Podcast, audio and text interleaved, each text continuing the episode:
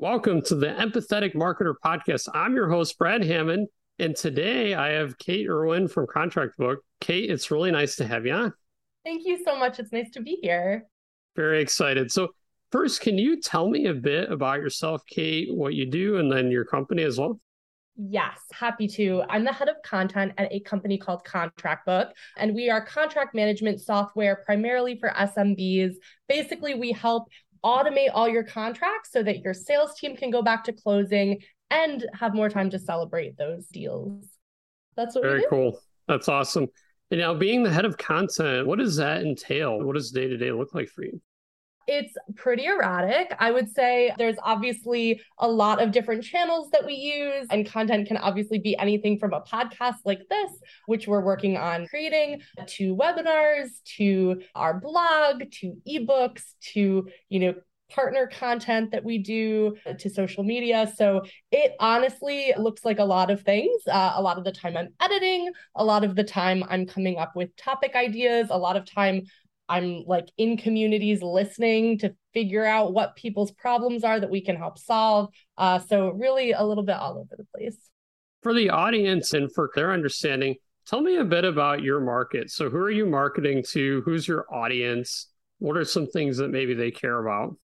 We're in a really cool position because we primarily sell to salespeople, which is fun because when we learn something great about sales, when our sales and marketing teams learn something, we can then share that advice with, you know, our audience, which is fantastic. So we have like a lot of overlap in our interests and how we win basically. So that's a lot of fun and that's why we're very focused on partnerships, very focused on community because honestly, we're just a little club and we're just trying to help each other out. I love that. And yeah, you were telling me a bit of your strategy is to focus on partnerships, community, all this. How do you look at that? Can you define what that is to the audience and kind of your lens? And when you say partnerships or community, what exactly does that mean? Partnerships are tricky because we actually have a dedicated partnerships team that is pretty separate from what I'm talking about. Sometimes they're involved. They do more affiliate partnerships, integrations, anything that basically comes with a commission is something that they focus on. But sometimes what we do with our partners who are in our affiliate program is we do co-marketing efforts where basically we're joining forces to, you know, basically speak to each other's audiences, widen that audience, and also just again get different people understanding who we are and vice versa it's all about combining powers. And I think, especially at startups and scale ups, that's something that we could all use uh, because we're usually running on lean and mean teams and could definitely use some more collaborators. So that's what I think of with partnerships. And then community, obviously, a lot of it is very focused on people asking and answering their own questions. Instead of creating content where it's maybe more of a, a megaphone, it's people talking to each other and asking and answering questions with each other. So for me, the way that I incorporate community into content is just like I said, doing a lot of listening in communities to determine what our content topics are. Because unlike I think like B2C marketing and even maybe some B2B that's maybe got a broader audience, the people that we're targeting, it's a pretty small group. And a lot of these people are in these communities already sharing what their problems are. And then we can just go in there, listen to what they need, and give them those answers. So let's dive a little bit into what this partnership marketing and content looks like. I know you mentioned even in your former role and roles, you've had a ton of experience in this area. So maybe you could just walk me through what that looks like. How do you go out and find partners to create content with? What do you talk about? How does it all work?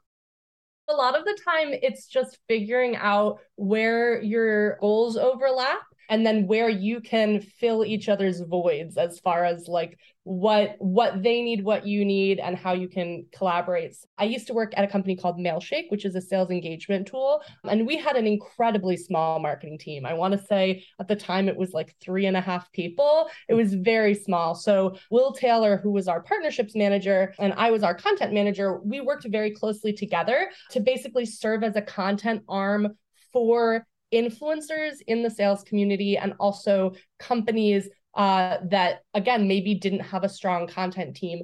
Uh, so we basically were trying to help them by producing lots of content for them, but then gaining their audience um, and kind of swapping that way. But again, like it, it, can look like many different things. In that case, it was we had a strong content production background. They, uh, you know, our partners typically had bigger audiences. So that's how we would do it. Or if you're, again, in the other boat where you have an audience, uh, but you really need somebody to be creating content for you, it can kind of be the opposite. Now at Contractbook, we get some inbound requests for either mm. guest posting, things like that, or webinar collaboration. And so we just, again, make sure that there's overlap in what our goals are, but that we aren't competitors, and then figure out the best way to work together based on our resources. Interesting. And when you do one of these uh, collaborations, is it typically with an actual partner or a company that the company is already engaged with? Or is it sometimes someone new that you're kind of building a new relationship? It is sometimes somebody completely new. Um, so I would say there's a few ways that it works. Like I said, some just come inbound. So some people will just do outreach to me, just cold outreach saying, Hey, we would love to, you know, basically do a webinar together or do some guest post swapping, things like that. Sometimes those inbound requests are really relevant. We just started working with Dialpad. And hmm. again, because they have a lot of overlap with us, um, they've been writing some really great articles for our site it just works out really well. Um, so then they get that backlink, we get that great content, and also we just maintain a fantastic relationship with somebody that has a very similar audience.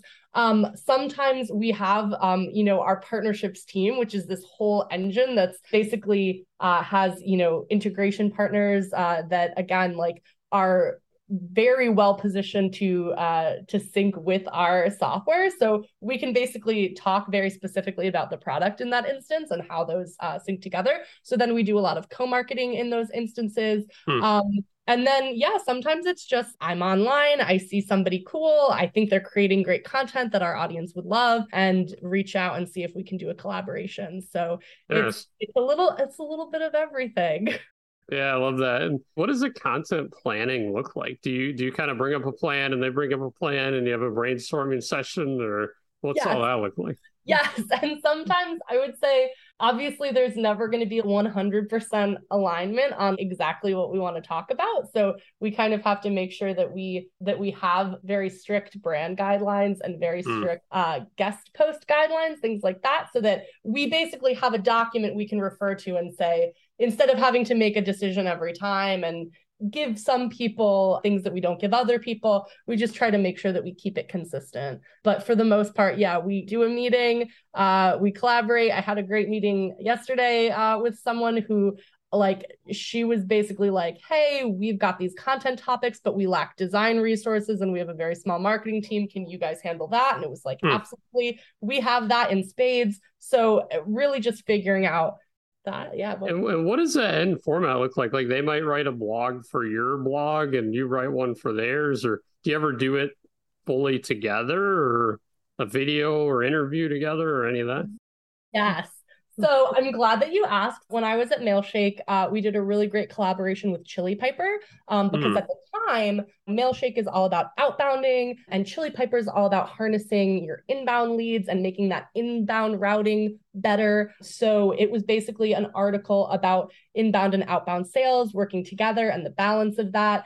And I think I interviewed almost a dozen people. It was a combination of people on their sales team and our sales team, and just put together this wonderful article about how to do inbound and outbound sales and how to know which one to start with as a sales leader, know when to start with with the other and have that balance. It's exciting.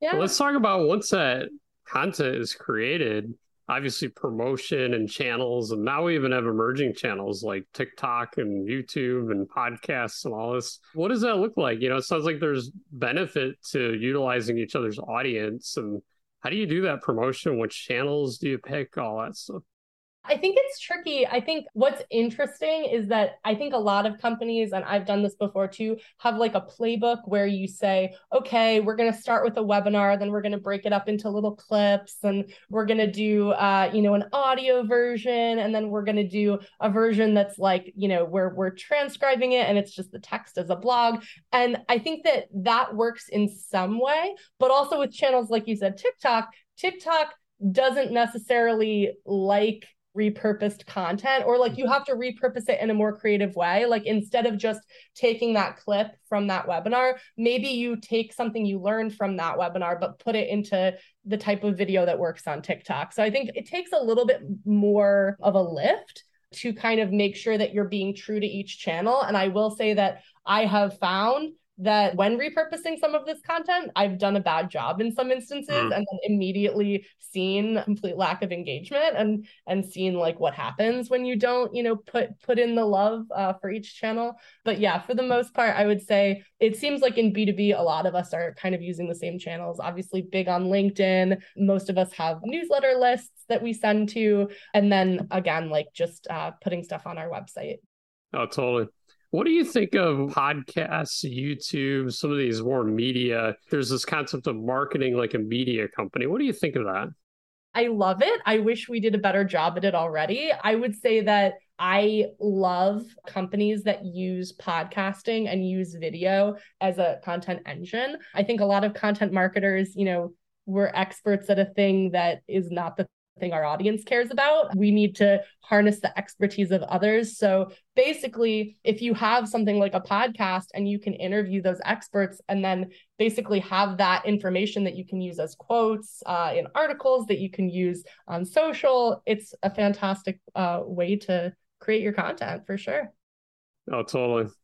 Let's wrap up with measurements and ROI. I think when when HubSpot kind of came out with this concept of writing blog articles and creating content and all this, you know, SEO and everything.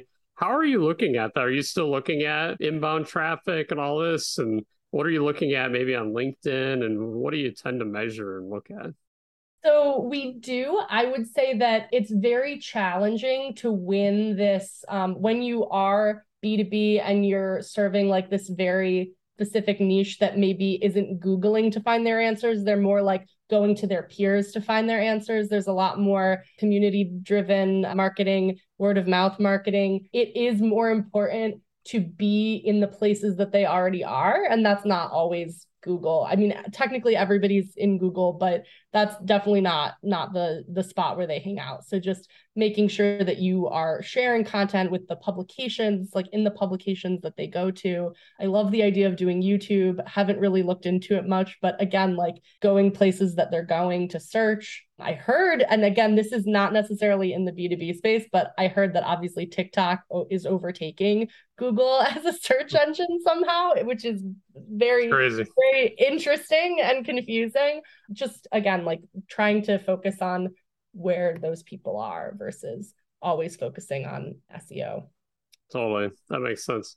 Well, what other advice do you have? Any final last thoughts for other marketers out there? Absolutely. I would say my biggest advice is just well, first of all, you can punch above your weight class. I think a lot of the time there are people who you think, oh, this person's too big to collaborate with me. But a lot of the time, if you can help them with their goals, and most of us can, again, like we might have to do more of the heavy lifting on that collaboration. But again, a lot of these people are looking for the same things that you are, and you'll be able to find alignment. The other thing is that it's really all about networking and making friends and being reliable to the people in your network. Work is really evolving to be less about just the people you work with at your company and more about who can you work with across the board. So these kind of collaborations are a great way to kind of expand your team without actually expanding your headcount.